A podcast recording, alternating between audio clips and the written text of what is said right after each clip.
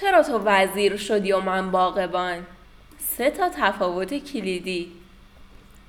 امپراتور در حال قدم زدن توی باغش بود که باغبان خسته و ناراضی نزد اون رفت و گفت امپراتور فرق من با وزیرت چیه؟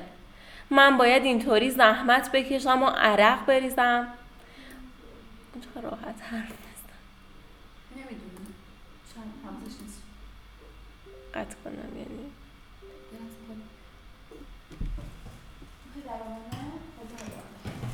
ببخش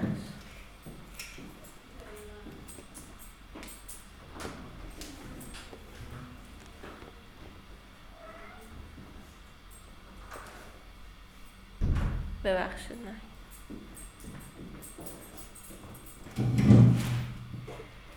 من باید اینطوری زحمت بکشم و عرق بریزم ولی اون تو ناز و نعمت زندگی می‌کنه از روزگارش لذت می‌بره.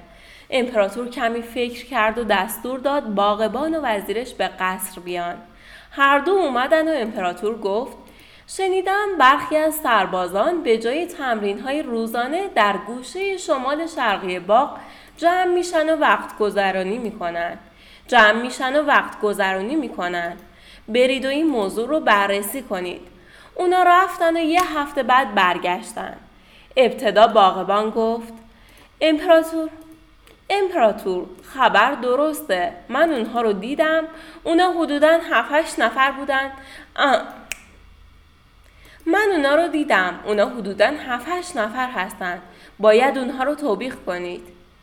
نوبت به وزیر رسید. اون شروع کرد و از روی نوشتش اون شروع کرد و از روی نوشتش خوند. نتایج بررسی من اینه. دو دست سرباز در دو بخش باغ جمع میشن و با همدیگه گفتگو می‌کنن. این دو دسته رقیب همدیگه هستن. هر روز این اتفاق رخ نمیده. در روزهایی که افسر آنان فرد خاصی است این اتفاق میافته. این سربازان جز بهترین و دلاورترین سربازان شما هستند و آینده خوبی دارند اما با مافوق خود به خاطر بیلیاقتی مشکل دارند در ضمن من پی بردم که اونها به گفت در ضمن من پی بردم که اونها به گفتگوهای بیهوده مشغول نیستند بلکه به تحلیل نیروهای دشمن داخلی و خارجی مشغولند. پیشنهاد می کنم افسر مذکور برکنار بشه. یکی از اونها یکی از اون افراد به افسری برگزیده بشه و به همه اونها تذکر داده بشه که از این پس اگر مشکلی وجود داره از طریق قانونی و نه سرپیچی مسئله رو حل کنن.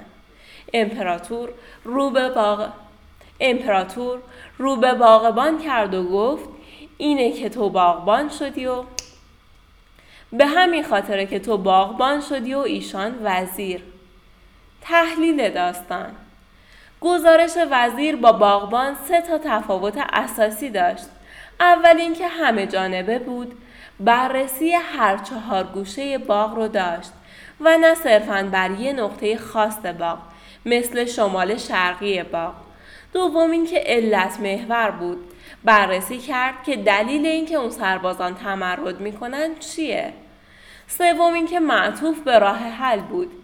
یه راه حل منطقی پیشنهاد کرد که هم این مسئله هم بشه و هم ریشه این گونه مسائل ضعیفتر بشه.